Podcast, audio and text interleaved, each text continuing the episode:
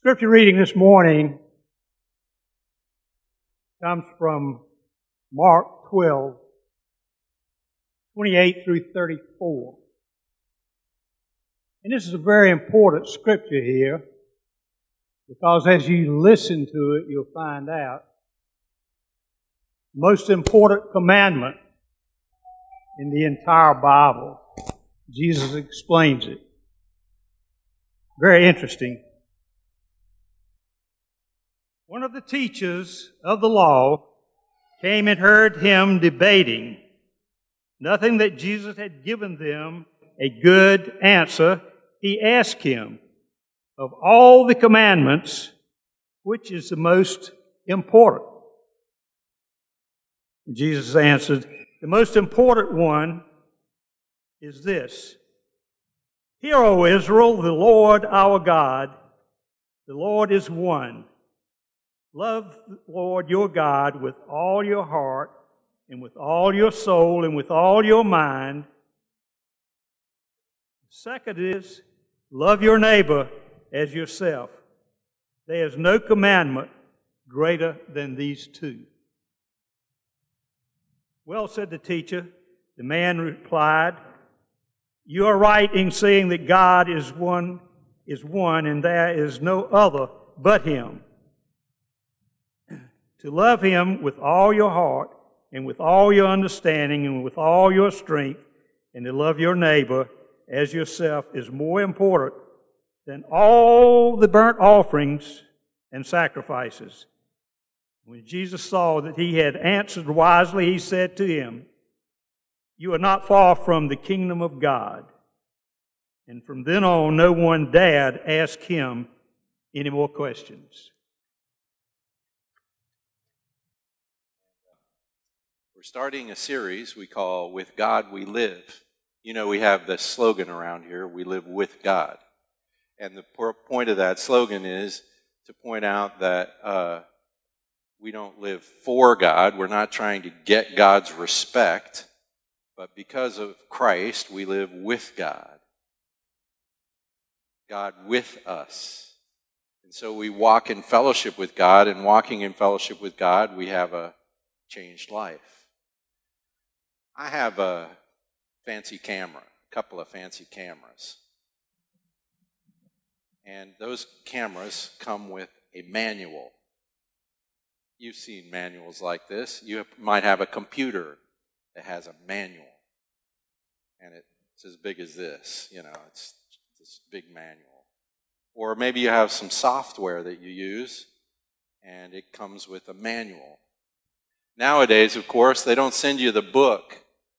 They send you a P D F file, and you open the P D F file, and it's like six hundred pages. And you think, how am I ever going to use this software? But all these technical companies have figured this out, right? Because the first page, or sometimes it's a whole separate thing. Sometimes it's a little pamphlet. It looks about the size of this. It's called a Quick Start Guide. And it tells you all you need to know to start using whatever it is.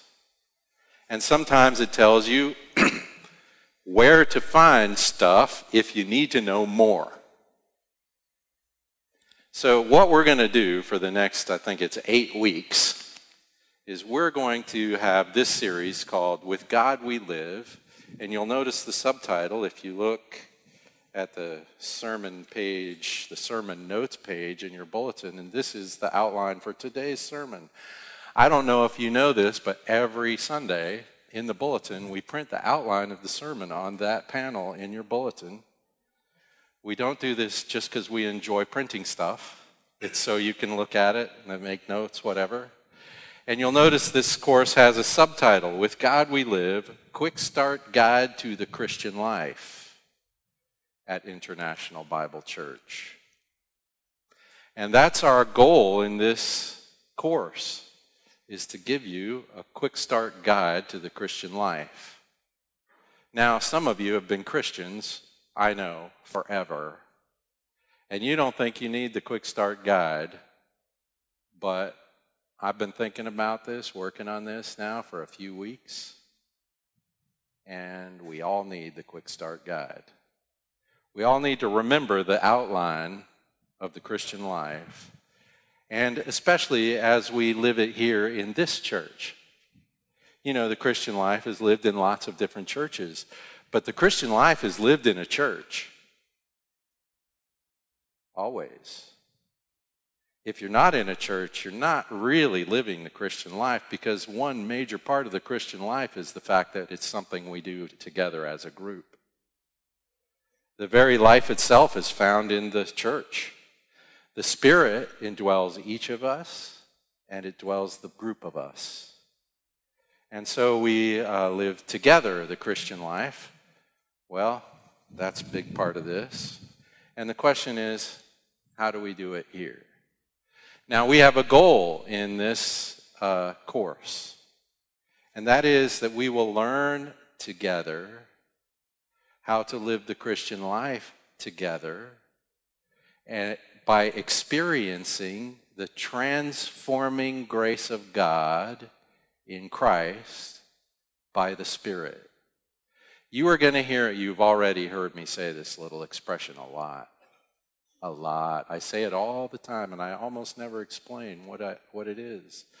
In Christ, by the Spirit.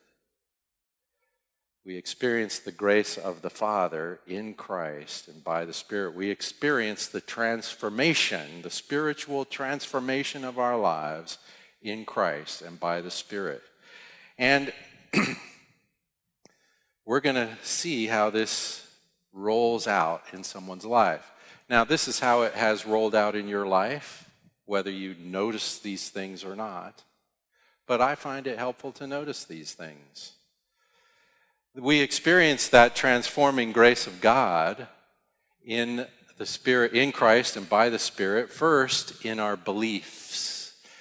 On the inside, our deeply held convictions, our core belief, the thing we really trust, the things we really trust, or the one we really trust. It's a heart issue. And then as our beliefs are changed, as we trust this, when we used to trust that, but now we trust this. I used to trust myself, but now I trust Christ. I used to believe all kinds of things, now I believe the Word of God. As those things, as my beliefs change, as the things I trust change, you know, something else begins to change. That's my values. And I notice that if I believe this, then that matters. Well, I used to think that mattered, but now because I believe this, that matters. I want this instead of that because my heart has changed, my values change. And when my values change, then my purpose in life changes. My mission, our mission. And so we see a transformation of what, why am I on this world? To do what? To accomplish what goal? What purpose? So I have a mission, so I have a belief that changes my values, that changes my mission. That oh, and if I have a different mission, I do different things, don't I? I used to do that, but now I do this because now I have a certain mission, and I used to have no mission or a different mission. So now, things have changed. Where did the change start? Inside, inside, in where, what are my deeply held beliefs? And then I change what I do because I have a different mission. And then if we're talking about the church, we're going to talk about the, what I call the organics, which means how do we coordinate all this activity? You know, I've been talking for a long time about our joyful service in the church. And of course, you can joyfully serve in the church in very simple ways, just by showing up, for example. Just by smiling at somebody who looks like they need a smile. Uh, you can serve a lot of ways, but some ways we got to get organized, you know. like we're building this building out here, that requires a lot of organization. It requires various resources. One of the things that's going to happen once we get the roof on is the work that's going on after that. Uh, Bob said we might expect to spend more than that fundraising goal. I think we also might expect to spend a lot less, because a lot of that work is work we could do. And if we do it for free, then we don't need as much money. It's a joyful service. I don't want you to do it if you're not happy to do it. If you can think of something else better to do with your time, for heaven's sakes, do that. Uh, why do we serve? Why do we need to organize this? Well, because we have a mission. Where does that mission come from? It comes from a certain set of values. Where do those values come from? They come from the gospel, the thing we believe at the very heart of everything, the one we trust. So today, we wanted to sort of preview all this, and there's kind of an outline of this. How does a person experience the transformation of the grace of God? There's a scripture.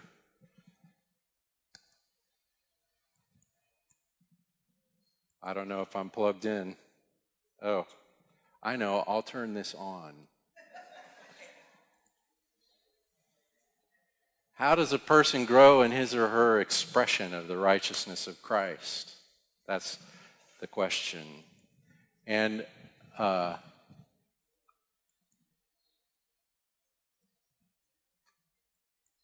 all right, somebody back there's got to hit the button, I guess. Oh, here we go. There's a scripture. Jesus said, "He who has my commandments and keeps them, he's the one who loves me. And he who loves me will be loved by my Father, and I will love him, and I will disclose or show myself to him." And I wanted to make a little chart of this verse. So I have his and keep his commandments, and that who, who has my commandments and keeps them, he's the one who loves me. And then uh, the Father will love me. He who loves me, my Father will love him. And uh, Jesus says, I will love him. And I will reveal myself to him, show myself to him. So this is my chart of the verse. How do you like it?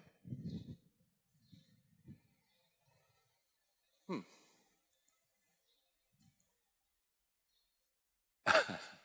That puts the emphasis on that, does it not? Hmm. Interesting. In other words, in this little diagram of this verse, everything God does depends on something I do. Isn't that interesting? That doesn't sound like something I would say. I wonder if that's right.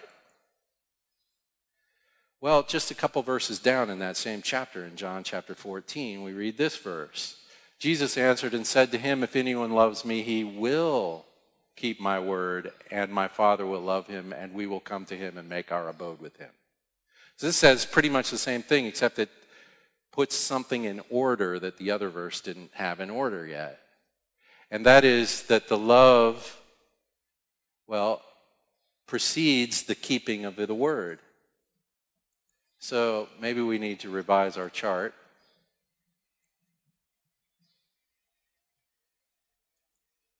I don't know why we went backwards. We're still going back. That's because I have no idea what this is pointing at on that screen back there. Ah, here we go. So that isn't right.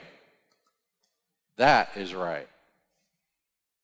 He said, "Whoever loves me will, because of that love, keep his commandments." It's like a way of identifying the people who love Jesus. They're the ones who have and keep his commandments.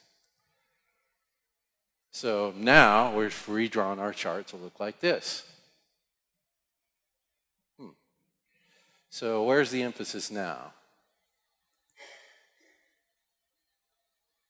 On I love Christ. Now, when I drew the chart, I love Christ, I have his commandments to follow. That's not what it said exactly. It didn't say, whoever has my commandments and keeps them, the Father will love. It says, whoever loves me, the Father will love. So this is actually better. And he says, not only will the Father love him, I'll love him. So whoever has my commandments and keeps them, he's the one, we, we, that identifies somebody who loves me. And the one who loves me, that person will be loved by the Father, and I will love him, and I will manifest myself to him.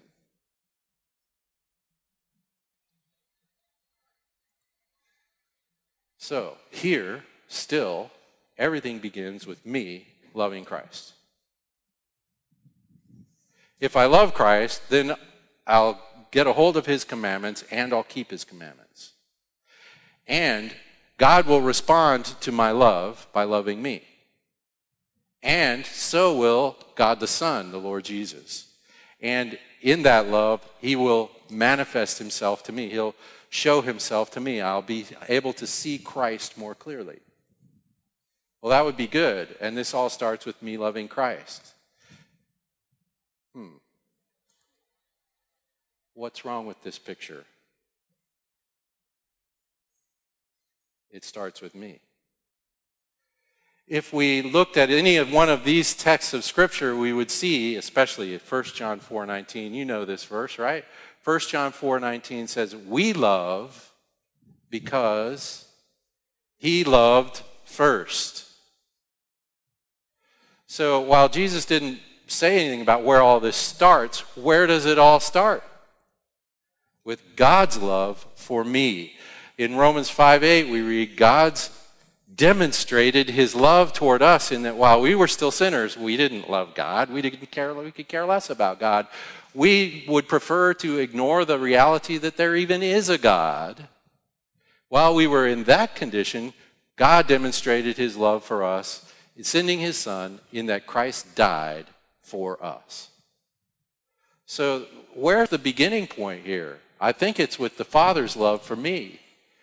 It's with the Father's love for me revealed in Christ's love for me. Oh, and Christ didn't just love me from up there in heaven. He wasn't just going, I love you, I hope you find out someday. No, he showed up. He demonstrated his love in the incarnation of the eternal Son of God as one of us, who then gave his life, his righteous life, a sacrifice for sin, right here in person. He revealed himself to us. And it's only because of those things that we love Christ. And it's only because we love Christ that we have care at all about what he what his commandments are, and that we might do them. All of this is generated from the Father's love in the first place. But it does go around and around. Because Jesus did say, when I love him, he loves me back. His love is a responsive love, a personal relationship. So when I love God, I exhibit that in various ways, in obey, obedience to the Word of God. I trust God. And if I trust God and God says this, then I believe it. I trust in his Son, and God responds to that. And it says that the Father and the Son together will come and make their home with me. Well, this is the thing I call the upward spiral. The Father loves me. Christ loves me. Christ reveals himself to me. I see that. I trust it. I love him. He loves me. The whole thing goes around and around. Now, I keep saying in Christ and by the Spirit. So far, I don't see the Spirit anywhere on this. But it's in that, it's in that Christ reveals himself to me. It's in that. It's also in Christ will love me. Romans five five says, the love of God, the Spirit, pours out into our hearts. Christ shows it. The Spirit pours it out into our hearts. The Spirit is the one who enables me to see Christ. You see, the Scripture says that apart from Christ, apart from faith, apart from the work of the Spirit in our hearts, we are blind to this. And it's the Spirit of God that unveils Christ to us. It's the Spirit of God that imparts faith. By grace you've been saved. By grace you've been saved through faith, and that not of yourselves. It's a gift of God. It's the Spirit who brings you that gift, who enables you to experience the conviction of the truth of the Word of God, the gospel of Jesus Christ, who enables you to see who Jesus actually is, enables you to see the love that is demonstrated on the cross of Christ. You know, not everyone sees that. How did you see it? The Spirit worked in your heart, that's how. And so the Spirit is all over this. The Spirit also motivates my love for Christ. The Spirit also empowers my obedience to the commandments. I walk in the Spirit, Galatians five says, so I don't fulfill the lust of the flesh. The Spirit's all over this every step of the way. And this is all empowered by God, not me. It's kind of important to notice that. It's empowered by God, not me. We started with this question, how does a person grow in his or her expression of the righteousness of Christ? And I'd like to propose to you that that is the wrong question to start with. I'd like to sort of rephrase it a little bit. How does a person grow in his or her experience and comprehension of the love of Christ? Because it's when I comprehend the love of Christ that I am moved to love Christ. It starts here. It doesn't start with me trying to do what's right. We've all tried that, am I right? Are you as tired of that as I am? Just try, just try, just try, just try. And we could just go and read the Bible in Romans chapter seven and see how that's going to work. It's not going to work. We keep trying and it never works. I keep saying, Lord, I want to do well enough that you'll respect what I'm doing.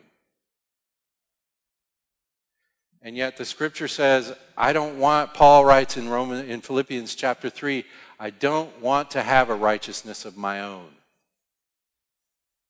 But that righteousness which is from Christ by faith.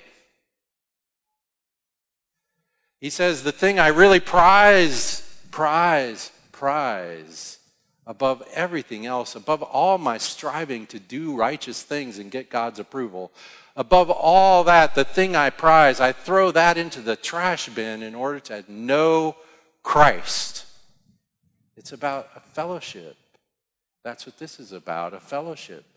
God loves me, I love him. God loves me, I love him. God loves me, I love him. And the spin-off of that is a transformation.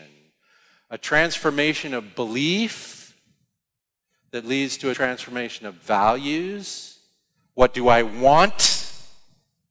What do I think is worth something? What do I think is important? What do I think matters? My values are changed. But not before my beliefs are changed. My values are changed, then my mission is changed, then my activity is changed, and then my, our coordination is changed. And that's our basic outline for this whole little course we're about, this quick start guide. And uh, so I want to sort of talk about some of the uh, well, processes that we're going to do. First of all, beginning today in the Sunday school time, which is after the coffee time, so maybe you're new here and I need to say this to you. After every worship service, we have a fellowship time, we have coffee, we have juice, we have some cookies or something out there, and we just hang out for a few minutes, well, typically about a half hour. And then after that, we're going to have a Sunday school time today, starting today. And the Sunday school time is going to be a discussion of the message. So I hope you were paying attention during all this talking I've been doing, because otherwise we won't have much of a discussion. But you're invited to stay, and we'll just say it's pretty free-flowing discussion that we're going to have. And we're going to do this every Sunday during this uh, With God We Live course. So I just want to point out to you this uh, flyer that we tucked into your bulletin. Because what this is, is like a little preview of next week. And every week, you're going to have one of these that's a preview for the following week. And on the back, there's an actual next week's outline. We're going to talk about all this stuff next time. And you can see on the front right here, you can see we're in the belief part. And next time, we're going to talk about the truth. We're going to start talking about belief. What are the truth? What is the truth that matters most? And really, we're just going to talk about what it is we believe here in this church. And the very first thing is about God. Our God is the eternal fellowship of three persons, Father, Son, and Holy Spirit. That's the first thing. We're going to talk about what we believe about God, but this is a quick start guide. This is not the whole manual. Here's the whole manual.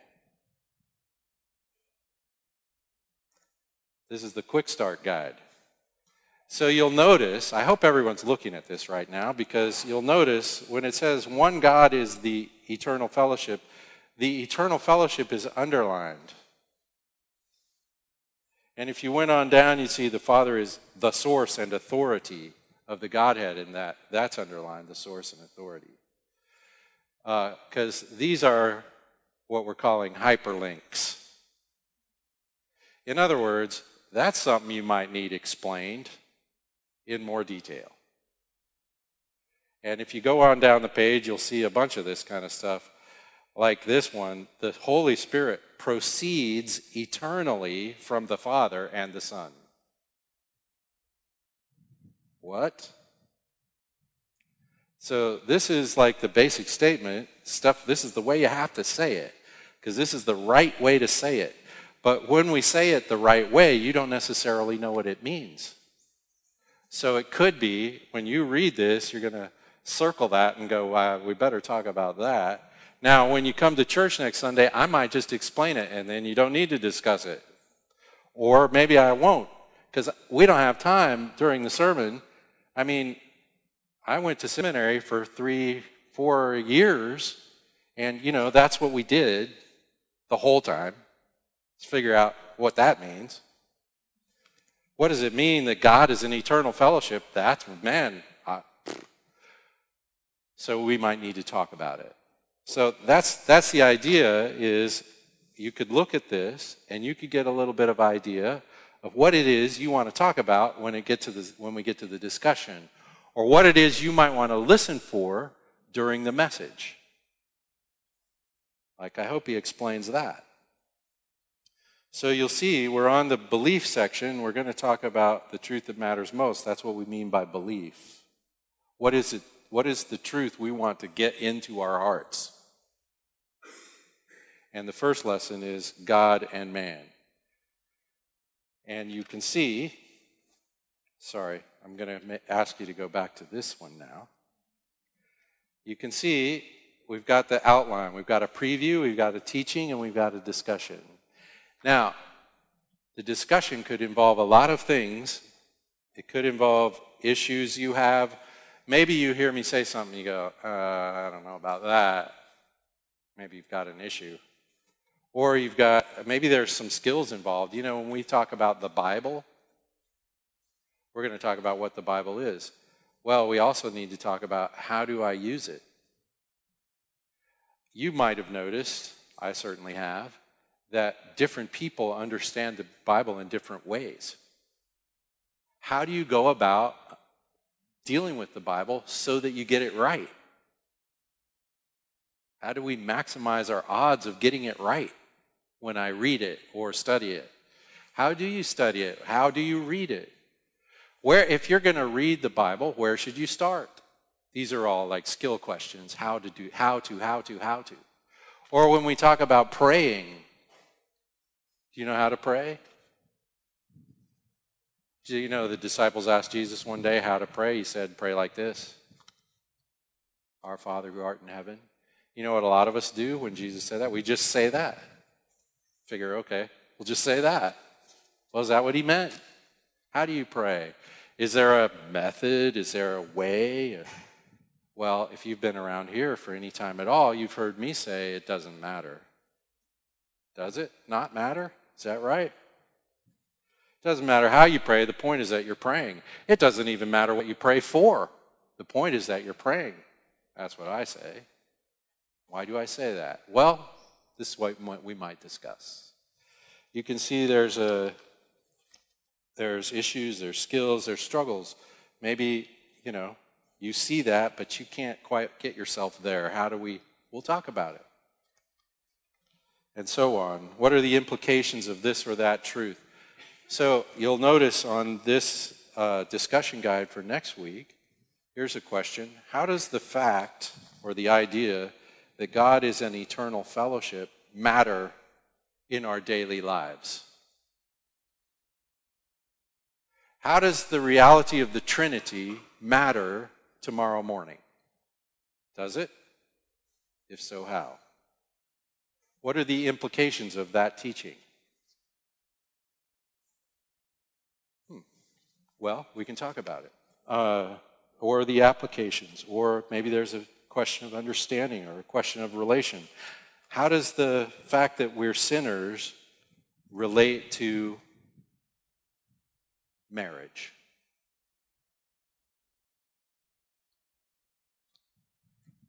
I don't know. Or I'm, I just made that up right now off the top of my head. How does it? How does this relate to that? We said this about that. How does that relate to this over here that we also said? We say we live with God in worship. That's in our statement of values. We live with God in worship. We also say we live with God in fellowship. How do those two things relate to each other? Those are lots of the questions you might have for the discussion. I'm just trying to give you the idea.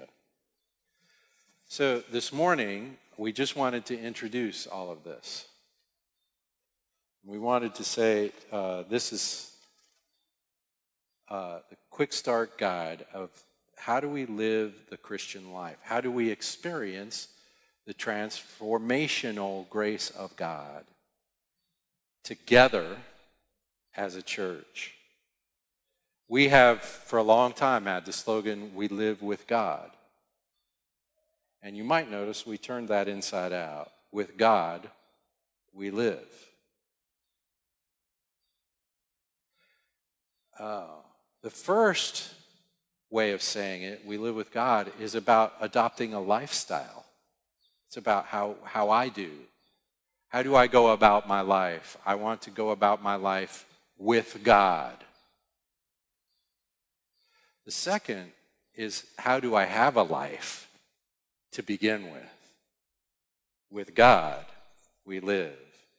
Without God, we are dead. It's about what's the source. And what we're trying to figure out together in the church is how do we tap the source? Now, the message is simple. It's in the gospel. We tap the source by the death of Christ, by the sacrifice of Christ, by the reconciliation that he makes through his death and resurrection. How do I experience the love of Christ? That was the question, right? How does a person grow in his or her experience and comprehension of the love of Christ? And I just want to read from Romans eight. And as we come to the table today, I want us to think, how do we experience the love of Christ? How do we know it, see it, live in it, dwell in it? How do we realize that thing where he says, God the Father and God the Son will make their home with us? Is that experience available to us here, now? I think so. It's fully realized in the coming kingdom, no? When heaven comes down and God lives with his people and among his people, then we see Christ face to face and we know we see him as he is and we become like him. That's the finished job then, but even now, how do we know and experience the love of Christ? Well, here's what Romans five says. Hope does not disappoint because the love of God has been poured out. Did you hear that has been part? Has been poured out within our hearts through the Holy Spirit who was given to us. For while we were still helpless, at the right time, Christ died for the ungodly. For one will hardly die for a righteous man, though perhaps for a good man someone might dare to die. But God demonstrates his own love toward us, that in that while we were yet sinners, Christ died for us. How does a person grow in his or her experience and comprehension of the love of Christ? Attention to the cross. That's the answer. God demonstrates his love in that Christ died for us while we were still his enemies. Attention to the cross. In Hebrews, it keeps on saying, pay attention to Jesus Christ. And also here in this book, here in this paragraph, it says, it's the Spirit that takes us there. You know, do you have this experience? I go about in life, I'm a pastor, you know, I'm supposed to be in the Jesus business all the time, right? But during the day, during the week, I lose attention. I stop paying attention. Who leads me to Christ? The Spirit. The Spirit. I'm always like, wow, what is that? And the Spirit is always like, uh, over here. Over here. Over here. Keep your eyes fixed on Jesus. Jesus said this. The Spirit will take what is mine and give it to you. The Spirit will focus your attention like a laser beam on the person of Jesus Christ. That is why we say, in Christ by the Spirit. All that whole upward spiral thing is all in Christ and by the Spirit. Always, always, always. You're not particularly interested in Jesus except the Spirit gets a hold of you. So every day, every day, we walk in the Spirit, in the Spirit, in the Spirit. And when we come to the table, it's an occasion for the Spirit of God to remind us of the cross of Christ. It's as simple as that. You know, like in Romans twelve when it says, in view of God's mercy, present your bodies a living sacrifice. That's worship. Here we are to view God's mercy. Every week, we gather together to view God's mercy, to remember the cross, to put our gaze back on Christ, and so to be transformed. Now, coming to the communion table doesn't save anyone. I mean, it's like with a physical action. But coming to the communion table is the occasion for remembrance. Now, if you're here this morning and you don't know Christ, this is really meaningless to you. There's no reason to partake. But if you come to the table and you come and you say, Christ is my only answer, this is for you. It's a way of repeating that very thing. I take him, I take him, I take him. I abandon everything else and I take him. I don't want the righteousness that is my own righteousness. I want the righteousness that is his righteousness that comes through faith in Christ. That's what we do here. That's what we do here every Sunday, and especially on communion days. That's what this table is for. Let's pray. Father, we give you thanks for your grace in Christ. We thank you for the outpouring of the Holy Spirit that enables us to identify this grace, to see it, to trust it. Oh Lord, we praise your name for your great, amazing goodness toward us. Lord, I pray that your love would be more and more real in each of us and in all of us together. That someone might come into this fellowship and say, oh, they must be with Jesus. Look at how they love one another. Father, I pray that you would move your people to express this love, to, first of all, enjoy this love, that we might become a great demonstration of the very nature of God, exhibits of your grace here in this community, to each other and to the world around us. For these things we give you thanks. Amen.